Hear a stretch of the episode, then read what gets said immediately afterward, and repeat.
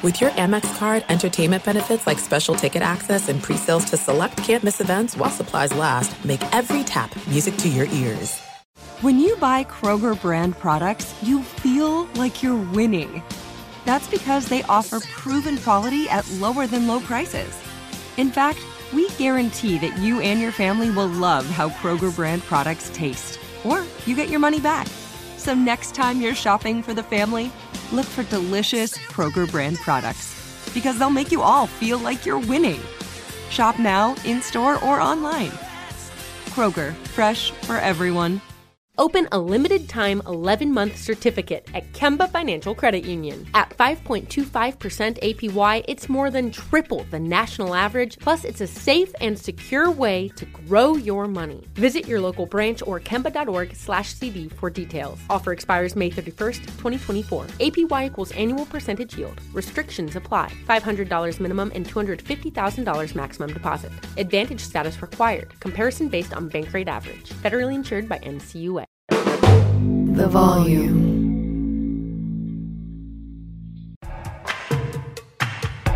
No!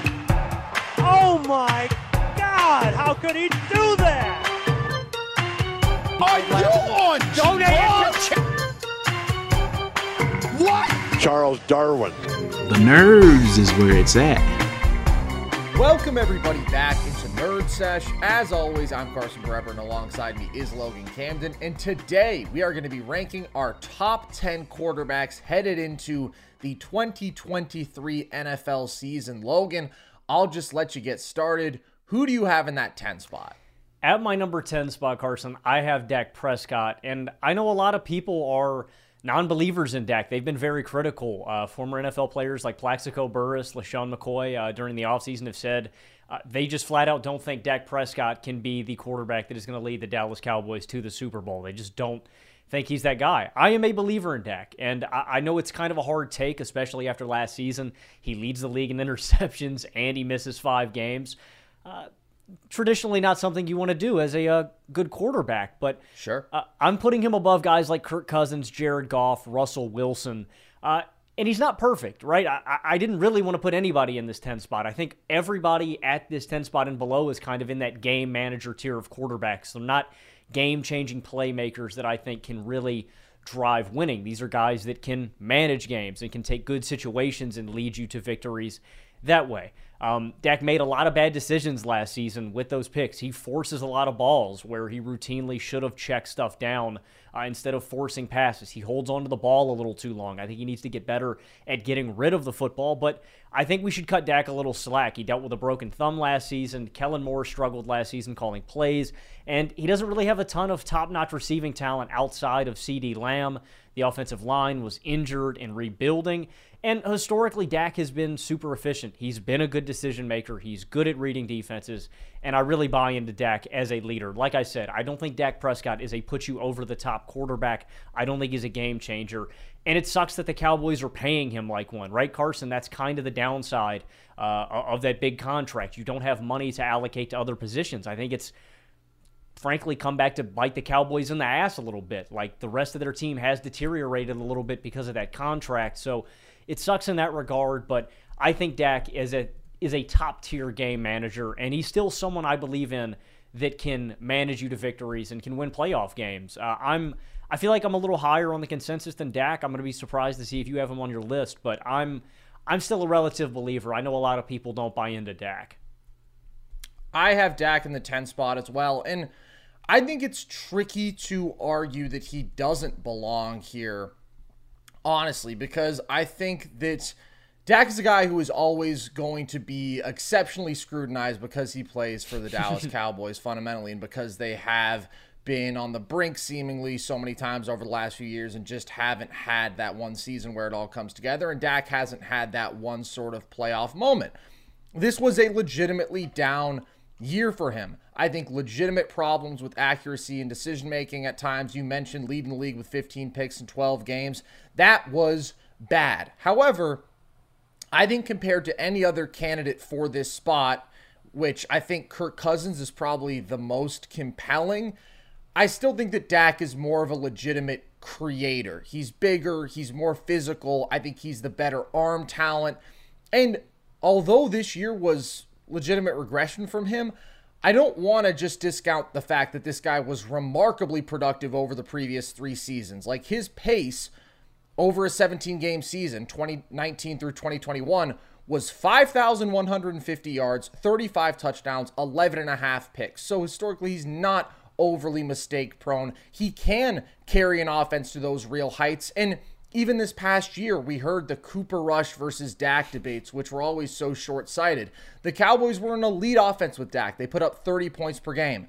Without Dak, they were a bad offense, 21.4 points per game. And we've seen this pattern over the last few years. 2020, he gets hurt. They suddenly become a below average offense. They're a top five offense otherwise. Like, there's just no denying that he is a legitimately very good quarterback. I think his mistakes from this past year, I think the fact that he is not among the highest end athletes, out of the pocket creators, offense elevators, keeps him from going much higher than this, but I do think he belongs in that top 10.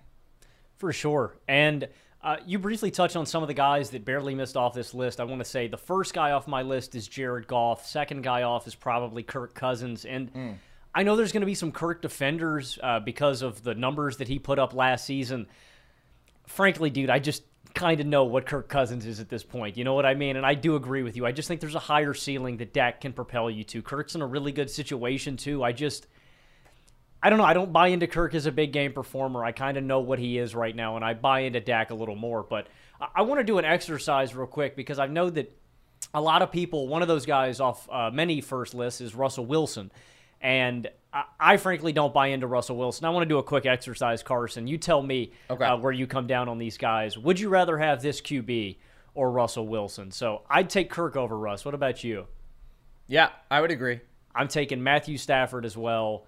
Uh, I I'm taking I'm taking Dak. I'm taking Jared Goff. I'm taking Geno Smith, Tua, Derek Carr, and Kenny Pickett. I think over Russell Wilson. Do you think any of those are out of line? I think Kenny Pickett is pretty insane. Okay. Yeah. But we'll other than that, I think you're pretty much in the clear. We'll give you a Steelers fan pass for that one. But I'm a big Russ guy. Like, I think his peak from that 2017 to 2020 range, you can argue he's a top three quarterback of that span. I think one of the more remarkable blends of efficiency, of being averse to mistakes, not turning the ball over, while also having this remarkable deep ball success and outside the pocket creation. And at that point, really elevating offenses that had good receiving personnel, but not great run games, not the best defenses in those years, and still just churning out 10 plus win teams. I think that version of Russ was amazing, and I'm higher on him than most probably. But I just think what we saw last year was a completely different guy. And I do get there being some hope for revitalization with Sean Payton. I don't want to discredit that, but I just think the regression for him athletically is very real. I thought he struggled as a decision maker last year. I just don't think he belongs in that top 10 conversation right now. I could see a path to him regaining that sort of respect, but you got to earn it. And he was bad last year.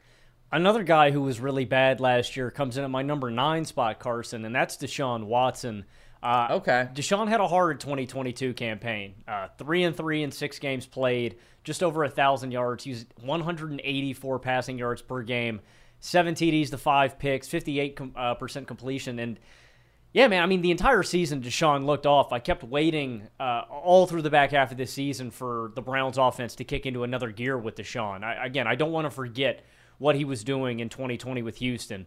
Uh, led the league in passing yards, 33 TDs to seven picks, a consensus top five QB. Great mm-hmm. athletic tools, improvisational ability, can create out of the pocket, can scramble.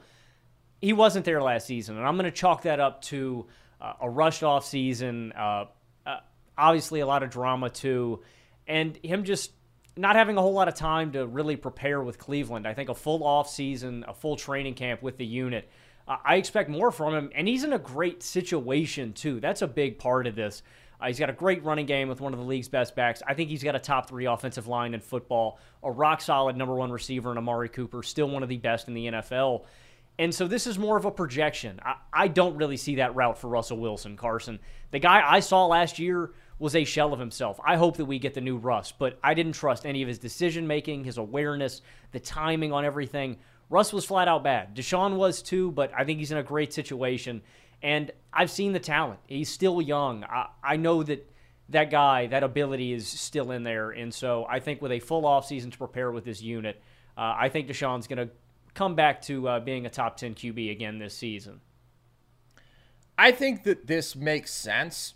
Deshaun was unequivocally a top five quarterback before missing the 2021 season and a majority of this past season, and that was the level that I expected him to return to. He just really wasn't close to that. And I thought totally looked out of sorts, which, hey, makes sense when you are being thrown into a new situation more than halfway through the season in rough weather against some tougher defenses all of that certainly compounds to make this a really difficult situation for Deshaun to have re-entered. But I thought that he was inaccurate. I thought that his mm-hmm. timing was off. I thought that he was overly mistake prone. I just wasn't impressed at all by Deshaun Watson. And I understand this is a projection, but just based on what we've seen, I don't think he has a super strong claim to be in my top 10. I did think about him, of course, because of the ability and because I absolutely expect him to be better than last year, but I'm not going to put him there right now. I sort of have the polar opposite in some ways, that being Deshaun was the guy who had the utmost expectations, but who been out of the game for a bit and very much uh, fell below those expectations. I have Geno Smith in my nine Ooh. spot, who is obviously like one of the mm-hmm. great risers that we've seen at the position in recent years. I think Geno was legitimately very good, very consistently last year, and I don't really have reason to be skeptical of that going forward. He was number three in the league among starters in on target percentage, and he had the lowest bad throw percentage in the NFL. Just an exceptionally accurate quarterback. Very good, quick decision maker with the underneath stuff, and he's not the most aggressive downfield out of all of these guys, but he was a great deep ball thrower, maybe the most effective in the league last year. I think 14 of his touchdowns came on deep balls. Obviously, good receiving targets, very good with Tyler Lockett and DK Metcalf, but his touch is phenomenal there, and he really maintained accuracy downfield in a way that few guys do. And then you have the fact that he is a legitimately good runner and play extender. I mean, over 350 yards on the ground, 5.4 yards per rushing attempt, does have really pretty impressive mobility and can make those throws outside the pocket as well. So, overall, if you just look at the skill set, the production, he was eighth in yards, he was fourth in touchdowns with relatively low turnover numbers through 11 picks while leading a top 10 offense in terms of points per play without having like exceptional personnel that's carrying him. I just thought Geno was really good. Again, he doesn't fall into that echelon of like, oh my God, what a brilliant playmaker he is, nor is he the sort of like infallible decision maker that could push him up higher than this. But I just think he was clearly better than Dak last year. And Dak has the previous three seasons that justify putting him in my 10 spot above a guy like Kirk. But Geno was better. I really like his skill set, and I expect him to continue to have a lot of success. Yeah, Geno was phenomenal last season. I like the pick. Geno would probably be uh, 12 or 13 for me right off the list. And I do think this is uh, no slight at Geno. I do think we kind of took for granted the situation that Russell Wilson was in. And we saw that uh, in Denver with how much he struggled. And I don't mean just the personnel. Russ did have good receivers there, but also the play calling. Like, uh, this has historically just always been a good unit at, uh, you know, drawing up, uh, scheming against teams. And, I think Geno really thrived in that situation. He damn sure didn't write back. And uh, again, mm-hmm. yeah, I don't have a whole lot of reason to think that Geno won't be great again next season. But I think that Deshaun's ceiling's a little bit higher, and I can see him uh, exceeding expectations this year. Uh, one guy that really is a real playmaker, and I consider way higher on this list, Carson, uh, is Lamar Jackson. He comes in at my number eight spot, and I love Lamar Jackson. I love the way he plays football. I love his personality, even though I'm a Steelers fan. Lamar's a lot of fun to watch, dude. He's one of the most electric players in all of football. And the only reason that he isn't higher on this list is because of the injury concern. He hasn't finished either of the last two seasons. It's well documented. He's missed 10 games over the past two years. And yes, it always is important to recognize when we bring up Lamar. Historically, his style of play has not consistently led to winning. That's being run first, and that's guys being injury prone. Uh, just fundamentally, you are running more, which means you are going to be hit more. Uh, it's not as sustainable. So I think that is a real concern that limits Lamar from being higher on this list. If he was, if health wasn't a concern, I think he'd be contending for a top five spot. Lamar's electric. Uh, I think he's an underrated passer. I love him on short and intermediate passes. On passes 20 yards or more downfield, though, uh, he was 15 of 45 over the past two seasons. Lamar's not a great deep ball threat, but that being said, Lamar hasn't had a treasure trove of great you know wide receiving talent around him. Mm-hmm. I think that changes this season for a few reasons. Uh, you have additional receiving weapons in Odell Beckham Jr. now and Zay Flowers. I think those guys are top tier playmakers. Odell may be on the back half, but uh, I don't want to forget what he was when he was healthy. He was balling out with the Rams. Um, his wideouts, Carson, last season, he led the NFL in drop percentage. Uh, mm-hmm. I think that's going to change. And then you have a new offensive coordinator, Todd Monken, uh, coming in here from Georgia. Monken reportedly wants to make the offense more autonomous for Lamar, uh, having him make more decisions in the passing game and be a little more pass first, which I think helps for Lamar long term in terms of longevity, uh, but also just having more receiving talent on the field. This is a unit that likes to run multiple running back sets with tight ends on the field, too. This season, I expect more personnel with wideouts. Uh, and, just a, a scheme that benefits Lamar's style of play a little more, and hopefully that keeps him healthy. Like I said, I love Lamar. I love his dual threat ability. I think he's an underrated passer. And if injuries were not a concern, uh, Lamar would be much higher on my list. I have Lamar at number eight as well. And I think he's one of the toughest guys to rank here. I considered him all the way up to number five. Injuries are a factor. Mm-hmm. But very few people have done more with less than Lamar in recent years. You mentioned the personnel improving this offseason, but last year his leading wide receiver was Demarcus Robinson. Rashod Bateman hurt, obviously having lost Hollywood Brown. Like, it was probably the weakest core of wide receivers. Mark Andrews is obviously great in the NFL. You mentioned the highest drop percentage from his receivers of anybody. At the same time, of anybody on this list, Lamar had the highest bad throw percentage, over 18%. And I do think that he is the weakest thrower of the football on this list. I, don't think that he's a bad thrower of the football, but I think the inaccuracies, the turnovers that we've seen these last couple years, the inability, as you mentioned, to be as consistent of a high level downfield threat, those can be limiting factors. Nevertheless, like he completely changes the dynamic of the Ravens offense as much as anybody in the NFL because of the fact that he is the best running weapon that we've ever seen from the quarterback position. And this past year, it's not the Ravens were a great offense with him. They averaged 23.8 points per game, but without him, they averaged 13 points per game. And since he came in as the starter, they're among the league's best offenses when he starts 27.4 points per game and just absolutely abysmal without him, 17.2 points per game. So all of those things suggest that he should be higher. His dynamism as a runner, what that does opening up some of the easier, more efficient passes for him and can empower him to have these great passing performances. But I do still think questions about him as a high end thrower compared to these other guys and in playoff settings are real. His playoff career is 56% completion, three touchdowns to five picks, a one and three record. And I don't want to overreact to such a small sample size, but I do think that that is representative of being in those situations where you need to be able to win in multiple ways and you can't just impose your will on people because you're playing against other great teams and it's that do or die situation. And Lamar has struggled more than some of the other guys on this list, including, for example, another great running quarterback, Jalen Hurts, who I think has certainly separated himself, even though he has so much more help, which can be the tough thing to totally account for in these lists from Lamar. I just have more faith in his abilities there. So this is tough. This, as low as I'm comfortable going with Lamar, I think anything lower than this, you're just really disrespecting his value as a one man offense and as a historically great runner. But I am going to have him down at number eight. Yeah, and he has legitimately been stifled in the playoffs against, you know, dominant rushing defenses. That's been a theme consistently through his playoff career. I think that's another great point. uh, one of the greatest playoff performers of all time slots in at my number seven spot, uh, and that's Aaron Rodgers. Now, I think Rodgers has taken a major step back uh, from back to back MVP seasons to last season under 4,000 yards, 26 TDs. He had 12 picks. That's his first double digit interception season since 2010.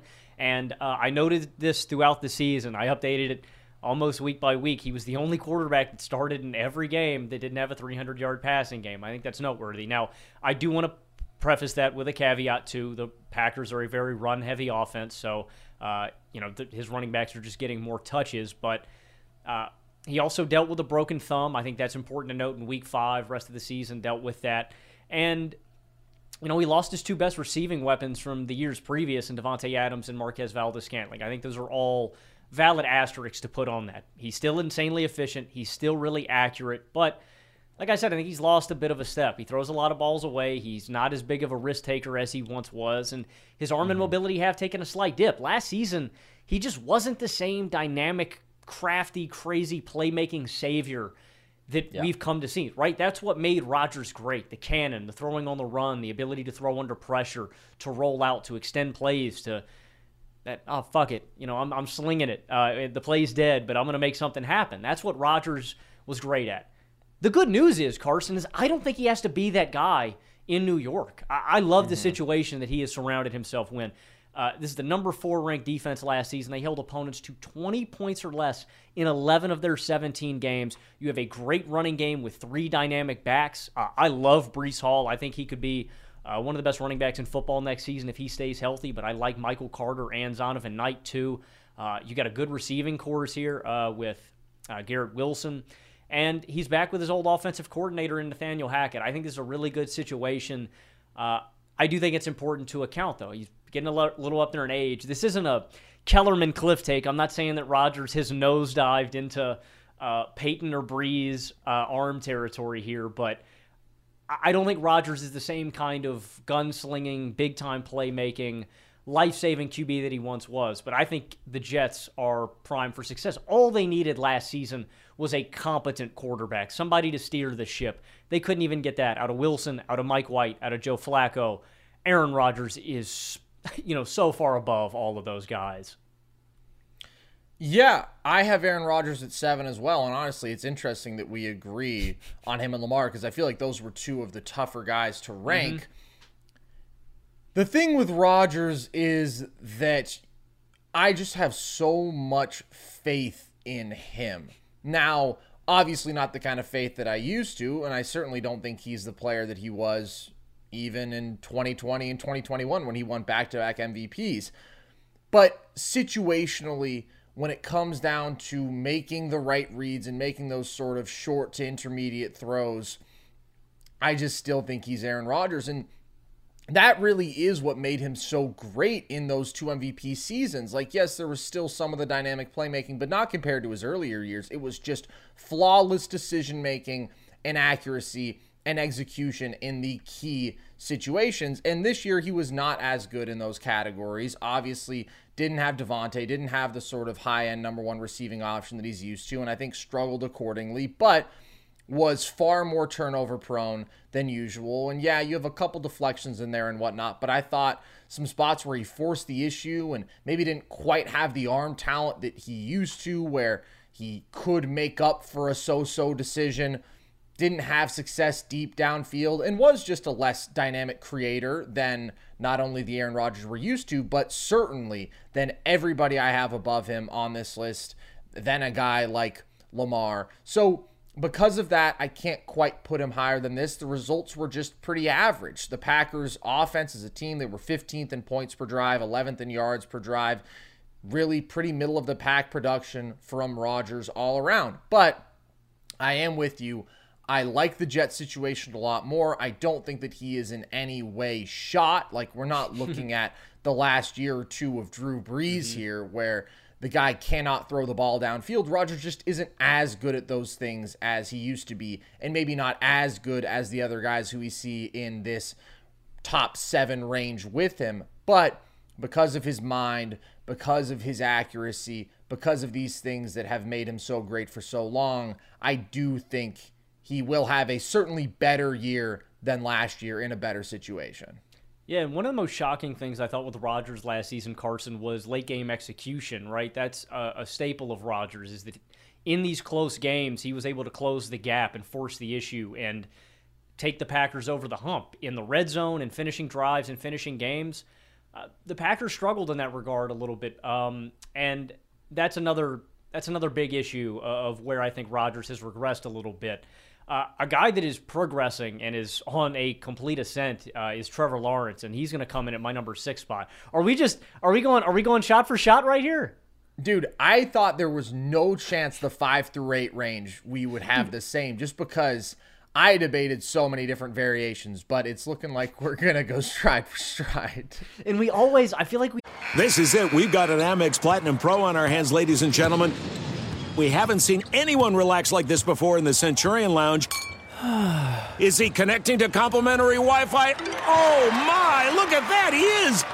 And you will not believe where he's going next. The Amex dedicated card member entrance for the win! Unbelievable! When you get travel perks with Amex Platinum, you're part of the action. That's the powerful backing of American Express. Terms apply. Learn more at americanexpress.com slash with Amex. Open a limited time 11 month certificate at Kemba Financial Credit Union. At 5.25% APY, it's more than triple the national average, plus, it's a safe and secure way to grow your money. Visit your local branch or Kemba.org slash CD for details. Offer expires May 31st, 2024. APY equals annual percentage yield. Restrictions apply. $500 minimum and $250,000 maximum deposit. Advantage status required. Comparison based on bank rate average. Federally insured by NCUA.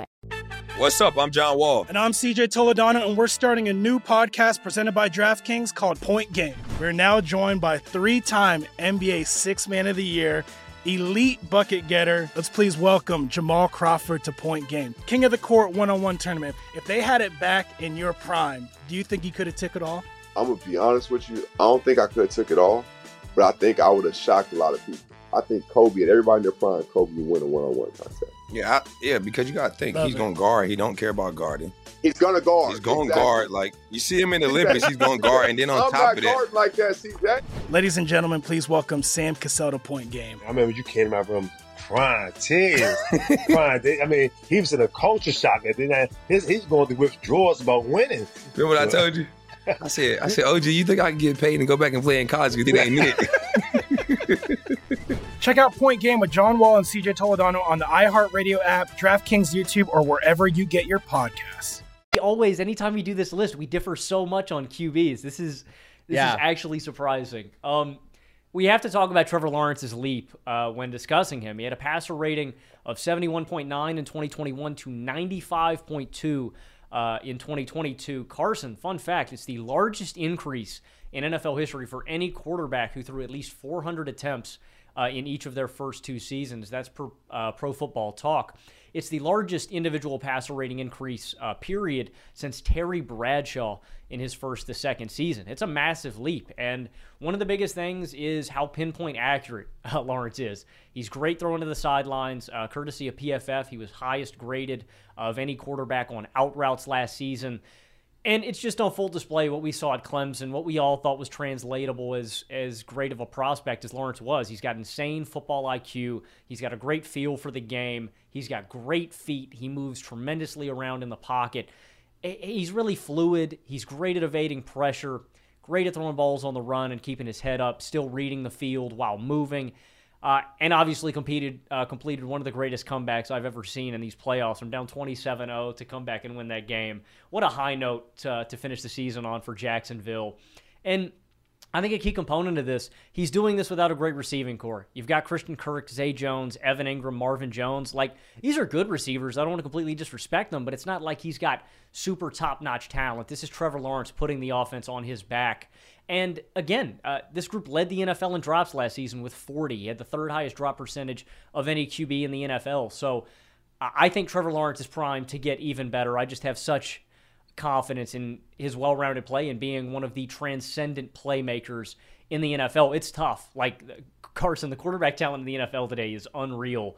But there is a path uh, for Trevor Lawrence. This team is ascending. He is ascending. I think there's a, a world where he cracks, uh, cracks top five, maybe uh, with a you know massive season, maybe top three, something like that. I, am really really confident uh, in Trevor Lawrence becoming one of the best quarterbacks in all of football, which he already is in my opinion. Yeah, that's what I was about to say. I think that he has stamped himself in that category, doing what he did on that playoff stage, just demonstrating the level of thrower that he is capable of reaching. I have T Lot six as well. And this is another guy who, as you mentioned, is not getting a lot of help. Lamar had the highest drop percentage from his receivers in the NFL, but next highest of anybody on this list is Trevor Lawrence, and he doesn't have that sort of clear go to number one. Hasn't had that. Christian Kirk is very good, but not in the upper echelons of the number one receiver ranks. I do think adding Calvin Ridley will be really good, though. Like, this could be a strong receiving core next year, and with that sort of supporting talent, Lawrence might be able to take another leap this year he's just a special talent and it's so fascinating the archetype of these like six five six six highly mobile strong arm qbs that we've seen in the last few years with herbert and allen and lawrence and although i think he's mm-hmm. probably third out of those guys in terms of like arm strength right i think that the velocity and the distance that allen and herbert can throw with effortlessly they have an edge on lawrence but i do think He's probably the best pocket mover of the bunch, and I think is an incredibly intelligent quarterback for being so young. He was a little bit mistake prone this past year, particularly with the fumbles. 17 total turnovers in the regular season, nine of those were fumbles, and then he did throw the five picks in the two playoff games. But again, you're getting spectacular playmaking to make up for that with his ability to throw on the run. And uh, just a special talent, a guy who can also really make plays with his feet. Five touchdowns on the ground this past season, led the number seven offense in yards per drive when they did not have that kind of talent around him. I think that if we are looking at how guys performed last season, Lawrence clearly belongs here. Like, if you want to make the, hey, I just have more faith in Aaron Rodgers in a better situation argument, I would hear that out. What I will not hear out is that Aaron Rodgers was better than Trevor Lawrence last year because I just don't think that he was. And for a second year guy to be that good is really a rarity, is remarkably impressive. I do think he keeps getting better. And in terms of ceiling, yeah. I like him even more than this, and I think no question he'll be a top five quarterback in this league for a long time. Dude, I completely agree. And I also think that uh, this is the year that we can kind of see Jacksonville maybe take over as the king of the AFC South legitimately. Uh, this division's wide oh, open. Oh, what a noble title well, that is. Oh, no, they being dude, the king of Moldova. Yeah. Uh, they so many years the winner 8 and 8, 7 and 9, but uh, every other team's kind of fallen off a little bit. The Colts are rebuilding, the Texans are clearly rebuilding, the Titans are middling. I just think the Jaguars are going to be a consistent playoff contender year in, year out, and they're going to be let out by T Law. Another team that uh, is stamped and I think has found their leader. Let's see. Carson, can we get it? Give me yeah, Jalen Hurts. It's going to be the same. Yeah. Oh my gosh. So I do think there's something important to mention uh, when we bring up Jalen Hurts, and that is the situation that he is in. It is a great situation for any quarterback. You got the best offensive line in football. You've got arguably the best defense in football, and I absolutely love what the Eagles did in the draft this year they crush it. I'm so jealous. Philadelphia is going to be so nasty for so many years to come. Uh, they've got great wide receiving talent. AJ Brown, one of the best in the league. DeVonta Smith, one of my favorites in the NFL. But Jalen Hurts is a flat out great quarterback, and I don't know. I, I think he has to be top five. I don't know how you can have any other opinion after this last season. He played a near perfect game in the Super Bowl. Again, if Patrick Mahomes is just not Patrick Mahomes, Jalen Hurts is a Super Bowl champion. Carson, I was eating lunch uh, with one of my friends earlier, and he goes, Well, you know, Jalen Hurts won the Super Bowl. And I was like, Well, no, uh, Patrick Mahomes kind of took it in the end, but I can see how you thought that, right? Hurts had that um, crazy drive at the end of the game. It looked like Philadelphia was going to take it. Hurts balled out on the biggest stage, and that's a massive thing. He was also super successful, super efficient during the regular season. Carson, he's one of four quarterbacks in NFL history with 20 passing TDs and 10 rushing TDs in a single season. He's the only quarterback. This is such an ESPN stat, but I love it. The only mm-hmm. quarterback in NFL history with 3,000 passing yards, 700 rushing yards, and 20 passing TDs and 10 rushing TDs. Uh, Hurts is super efficient. He's a great decision maker. Uh, the dual threat ability is there. He's a great leader. And like I said, he proved himself on the biggest stage. That is legitimately, even though the Eagles lost, that is one of the best games I've ever seen played by a quarterback in the Super Bowl. Hurts had that game won. If their defense holds up, you know, they're Super Bowl champions. Hurts really stamped himself this last season. He is in a great situation. That is what made this hard to rank, but Hurts is legitimate. He's, he's a bona fide baller, and uh, I don't know. We've been we've been we bought in last year too, man. I, am I'm, I'm glad to see Hurts ascend. I didn't know he had this level in him. I thought Hurts could maybe be top ten. Uh, I know we bought in a little higher than consensus. Some people were talking about Hurts being replaced after last season. Uh, excuse me, the season previous. Uh, I don't know if Hurts can climb any higher. The top four is just so damn good. But uh, mm-hmm. he was great last season. One of the best, uh, just complete quarterbacks in the NFL. Yeah, I have Hurts at number five too, and I really did have to ponder here if this is overly rewarding situation because Jalen Hurts is in the best situation in the NFL. I really don't think that there's a question about that. And compared to Lawrence and Rodgers and Lamar, all dudes who, to varying extents, it feels like are sort of having to overcome their situation and create so much. Hurts is really in a completely optimized situation. That being said, he was phenomenal. I think what he did as a thrower in the Super Bowl cements his status here. Overall, last year, 35 total touchdowns to just nine turnovers. Phenomenal. Created over 291 total yards per game. Led a top three offense in terms of points per drive. And really did show it all. He was among the best deep ball throwers in the league and does have the touch and the accuracy there. Is obviously capable of extending plays with his feet, is one of the best short yardage weapons in the mm-hmm. league. We all know about the entire Eagles line pushing him on those QB sneaks, but like just exceptional strength at the quarterback position and obviously elite speed, not in the Lamar Fields tier, but a tier above like a Josh Allen.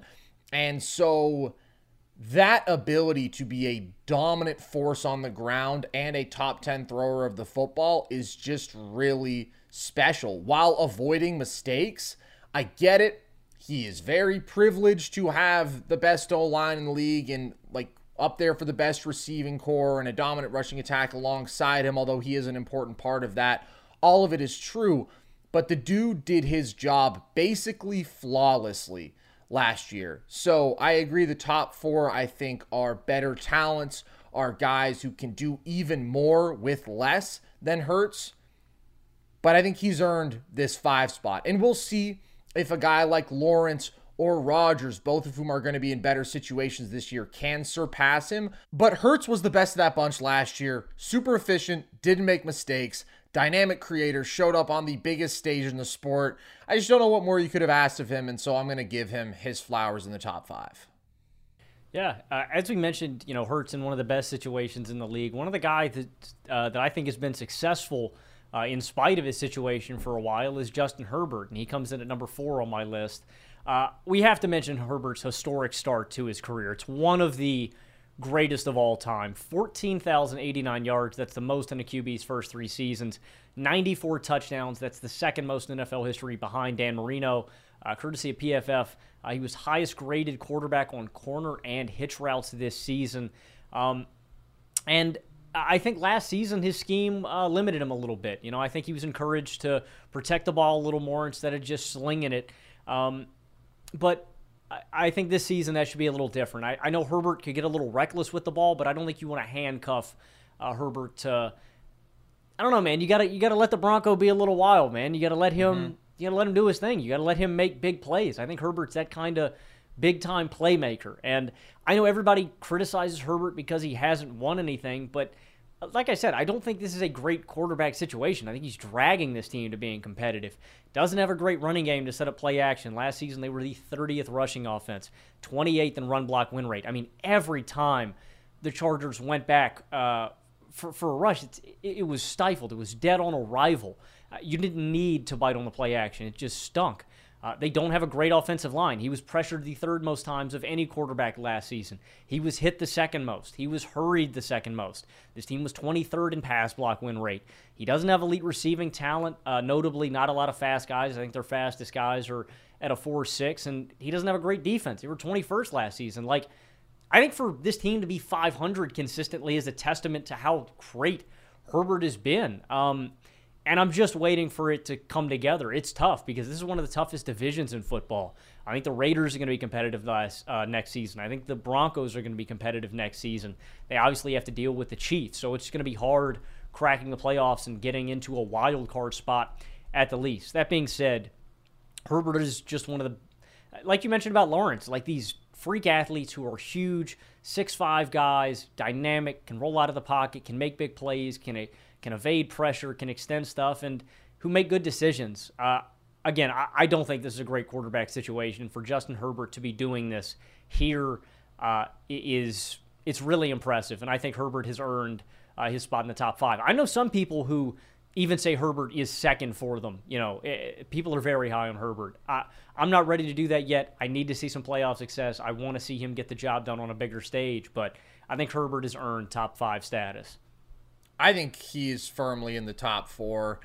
I think there is still some separation between him and Hurts. And again, there's just totally different levels of supporting talent and optimization of what these guys are capable of between these two. And I understand that the cliche is that nothing is ever Justin Herbert's fault, even as they've been a relatively middling team these past couple years. But there is obviously some truth to that. Like, he just does not have the sort of schematic support or hasn't. Hopefully, Kellen Moore can bring some of that because every complaint about the Charger scheme last year was basically passivity and just having these sort of generic short route combinations that are not uh, overly creative and that are not going to unlock Herbert's ceiling as this generational arm talent.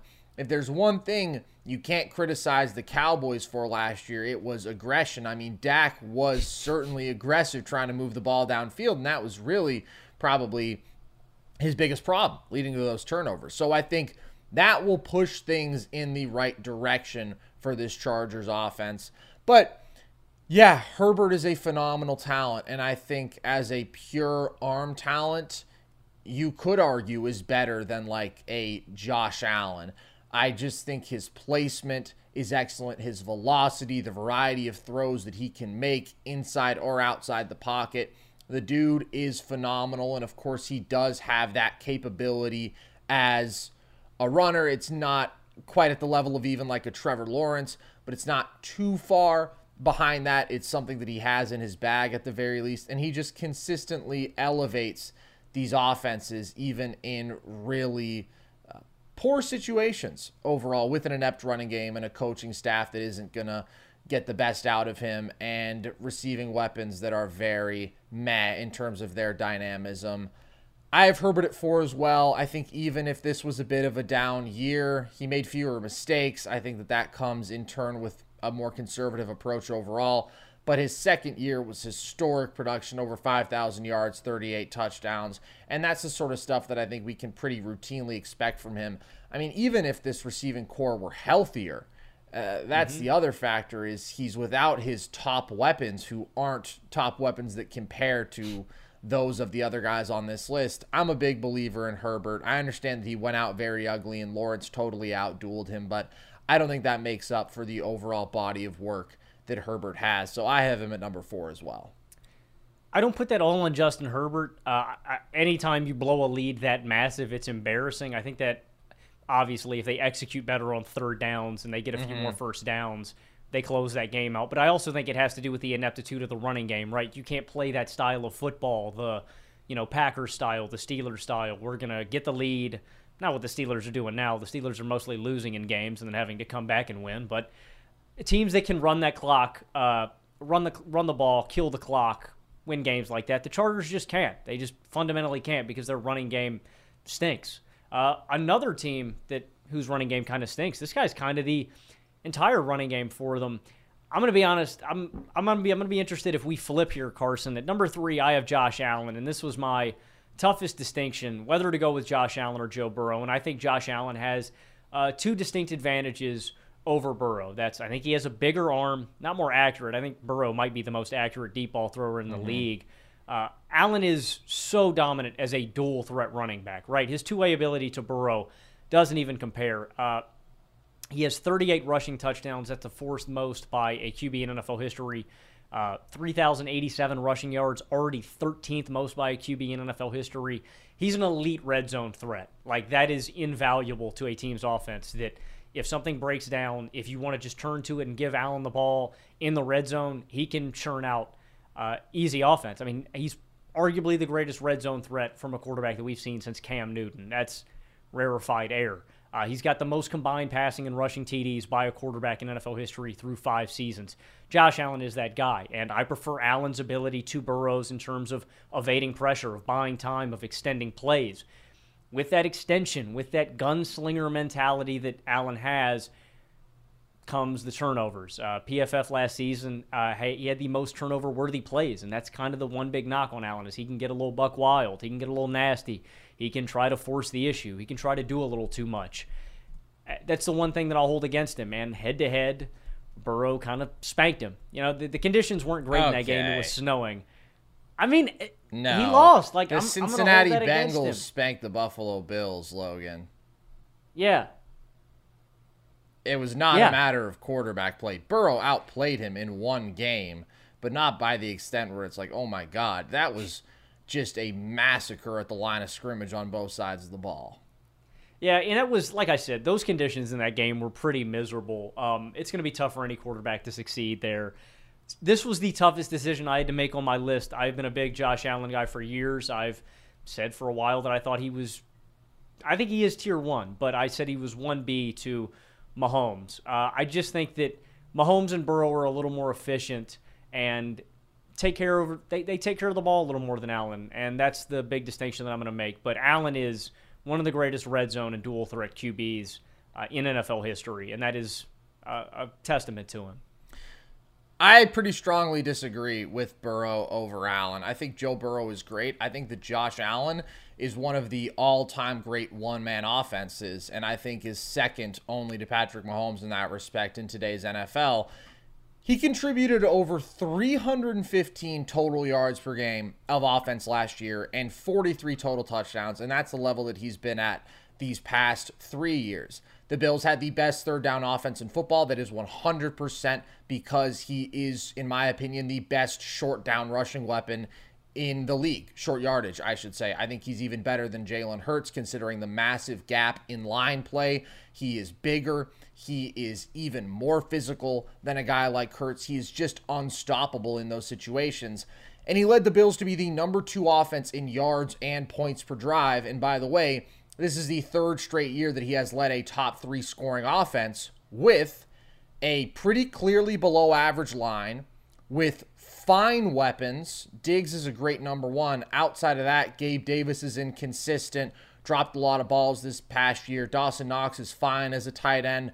The running game outside of Josh remains completely unremarkable. James Cook showed some promise, but is not the kind of guy who they relied on heavily whatsoever. He didn't even lead them in carries in terms of running backs. Like Josh is their best running back and has been for three years, while he's also leading the league in intended air yards because he does have to do so much to carry this offense. And yes, he's aggressive downfield and sometimes he makes more mistakes, but he also creates more dynamic plays than anybody other than Patrick Mahomes while he's dealing with these middling weapons. His receivers were tied for 32nd in yards after catch per completion. So he is the reason, like singularly, that you are consistently seeing the Bills turn out elite, elite offenses, better than Joe Burrow's, despite the fact that Burrow has the best receiving core in football and has a significantly better running game support alongside him.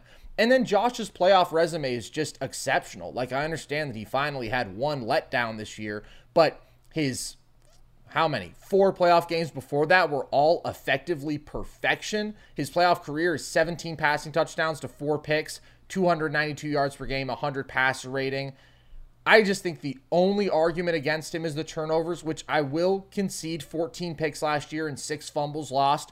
That's too many. He does have a tendency to force the issue and try to play hero ball. And I think that that was a bit more pronounced this year. And he at times doesn't have the best awareness when it comes to those rushing situations, and he can cough the ball up.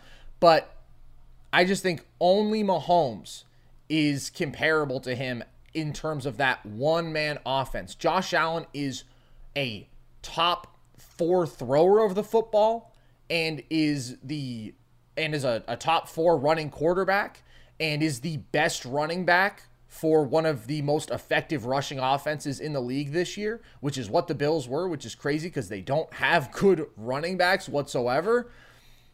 I just I think his creation makes up for any gaps in some of the mistakes that you get. And I really couldn't care less about the head to head with Joe Burrow. Like that that means truly nothing to me. It was just a football team that was on a completely different level from the other. That was not about quarterback play. So I think Burrow's great. I still think Josh is clearly better. I think he is getting pretty significantly underrated because of one game that really wasn't about him. And I think he's going to go out there and produce over 5,000 yards of total offense and 40 something touchdowns again and lead another top three offense, even with a mass supporting cast, because that's just what he does. And it's what he's made look routine for the last three years. That's really fair. Uh, I'll give a few more edges to Burrow. I think you know Burrow's the most accurate QB in NFL history. He's got the highest completion percentage ever. NFL history? In NFL history. Well, uh, he's a, completion percentage doesn't just make you the most accurate in NFL history. Do you personally believe that? I think Joe is one of the most accurate in NFL history. Okay. I put him one of these like is different from the. Or I'd put him up there. I, I, I think uh, he's got the highest grade on in routes and go routes. He's a great deep ball thrower. Um, I just love Burrow's poise, his control, his swagger, his cool. He really reminds me of like a Joe Montana in terms of how collected he is for the big moment. He never seems like he's out of control. It's really I don't want to get hyperbolic here, but we've seen it enough times. It feels almost Brady like to me. Montana like the essence, the I'm I'm in control of this. I'm going to do what it takes to get the job done. He is super accurate, and I would compare him to Montana and Brees in accuracy regards, in control, and I think Burrow is one of the smartest quarterbacks I've ever seen. That's another edge that I'll give to him over Allen. Whether this is a byproduct of the offensive coordinator, of Zac Taylor, of them all coming together and out scheming teams, but Burrow's also great at the line of scrimmage and diagnosing stuff and changing stuff on the fly and reading defenses. I think Burrow is one of the greatest I've ever seen in all those regards, and so I don't want to undersell him. Allen clearly takes the cake as a red zone threat, uh, as a two way threat. But I think Burrow is uh, one of the best I've seen in clutch moments, one of the most accurate guys I've ever seen, and he's just he's super freaking smart, man.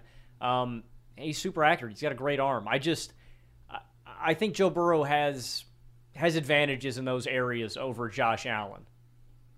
I think Burrow is the most accurate quarterback in football today. I think he's fantastic. He was number two in terms of on target throw percentage of all starters. I think he has excellent timing. I think he has phenomenal touch and placement. I think he unequivocally makes great decisions, and he does have legit mobility. Certainly not in the tier of what we see from the Allens and Mahomes of the world, but like that is a, a legitimate positive trait of his but I just don't think his composure and his accuracy makes up for the ability to carry you in all facets that Josh Allen does have. And all I'm saying, man, is if you gave Josh Allen, Tee Higgins, and Tyler Boyd and Ja'Marr Chase, I don't know that this is a conversation. I really don't. I just think that that is such a luxury. And I also think that the gap in mistake proneness is a bit overstated. Like, clearly, I think Josh is a bit more of a wild man, and I do think that Burrow has the advantage there.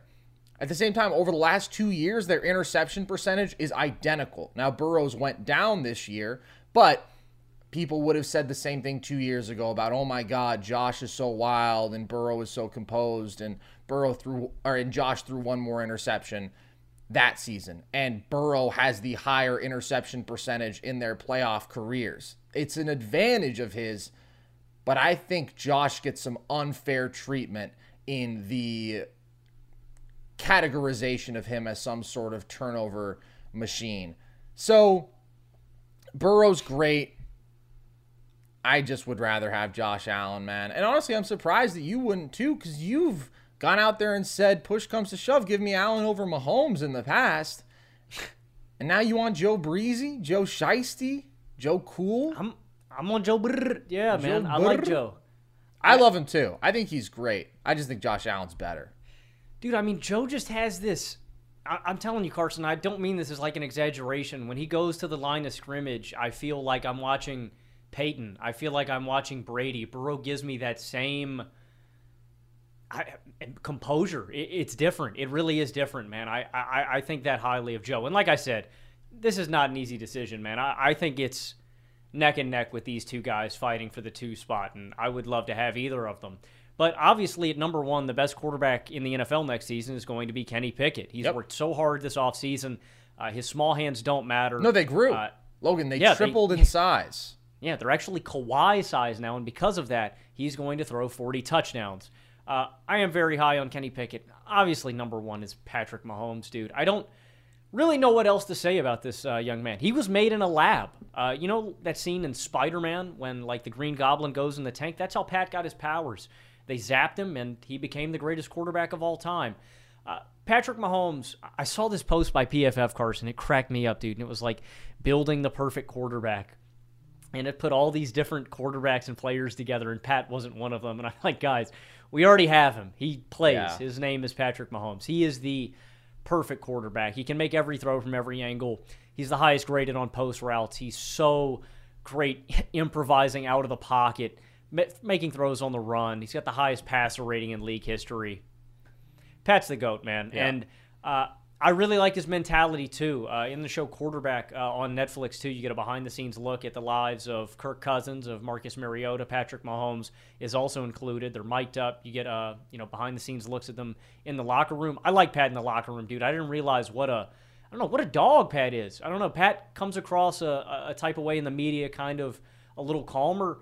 Pat's uh, Pat, Pat's got some dog in him, and it's cool to see behind the scenes. Um, yeah, I don't know how you can have anybody else here at this point. Patrick Mahomes the greatest quarterback I ever watched, and uh, I'm ready to suffer through another 10 Super Bowls of him. So uh, well, let's enjoy him getting another ring this year, right, Carson? Yeah, I guess. Pat's clearly number one. I agree. He's achieved the highest peak at the quarterback position, in my opinion, ever. And it's just in every single respect, dude. Like his decision making is great. People will try to hold that against him as the one thing, but he is historically turnover averse.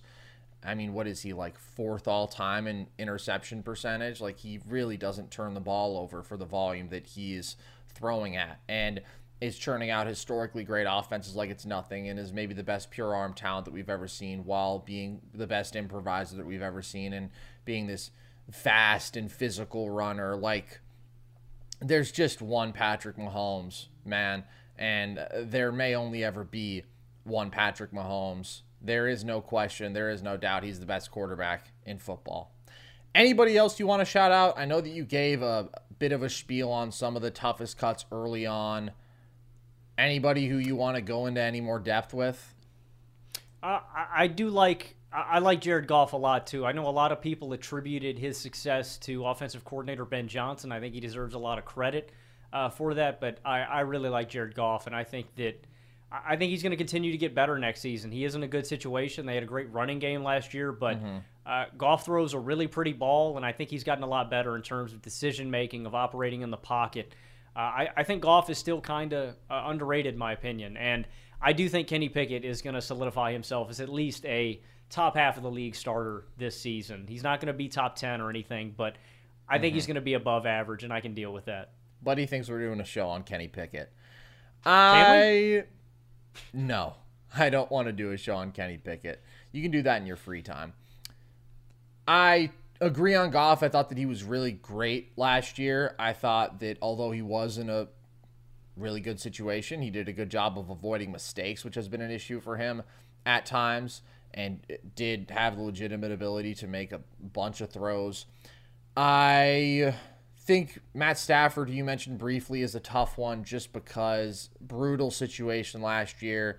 I do really have to worry about his health. And now at 35 years old, I don't think he's a guy you can put in the top 10, even though off the Super Bowl season, he had probably earned top five status. But outside of that, Tua, I think, is maybe somebody who a lot of people would focus on, which I do get. I briefly considered him I think that the accuracy is really good. Obviously, incredibly effective on deep balls this past year with Tyreek, but also with Jaylen Waddle.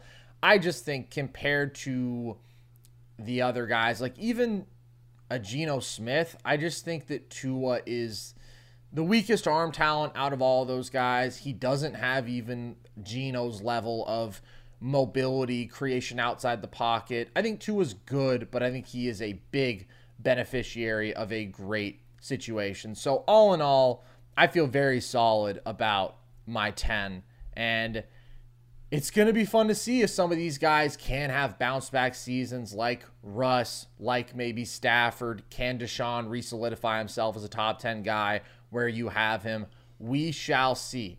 It's going to be a whole lot of fun. But that's going to do it for us here today, guys. So, as always, hope you've enjoyed. If you want more Nerd Sesh content, you can follow us across social media. TikTok is at Nerd Sesh.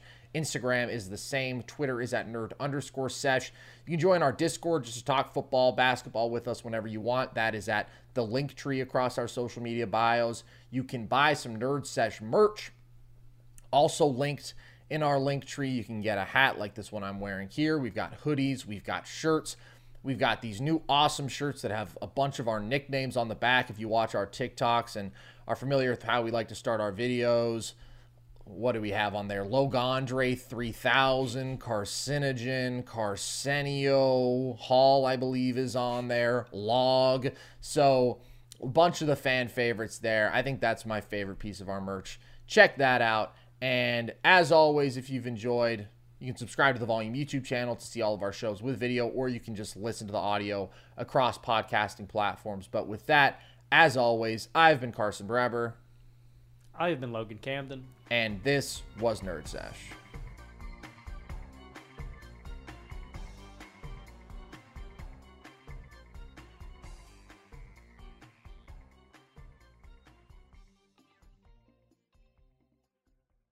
Open a limited time 11 month certificate at Kemba Financial Credit Union. At 5.25% APY, it's more than triple the national average, plus, it's a safe and secure way to grow your money. Visit your local branch or kemba.org slash CD for details. Offer expires May 31st, 2024. APY equals annual percentage yield. Restrictions apply. $500 minimum and $250,000 maximum deposit. Advantage status required. Comparison based on bank rate average. Federally insured by NCUA. Being a chef means keeping your cool in the kitchen. And with Resy Priority Notify and Global Dining Access through my Amex Platinum card, right this way. It's nice to try someone else's food for a change. That's the powerful backing of American Express. Terms apply. Learn more at americanexpress.com slash with Amex. Getting ready to take on spring? Make your first move with the reliable performance and power of STIHL battery tools. From hedge trimmers and mowers to string trimmers and more, Right now, you can save $50 on select battery tool sets.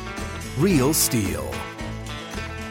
Offer valid on select AK system sets through June 16, 2024. See participating retailer for details.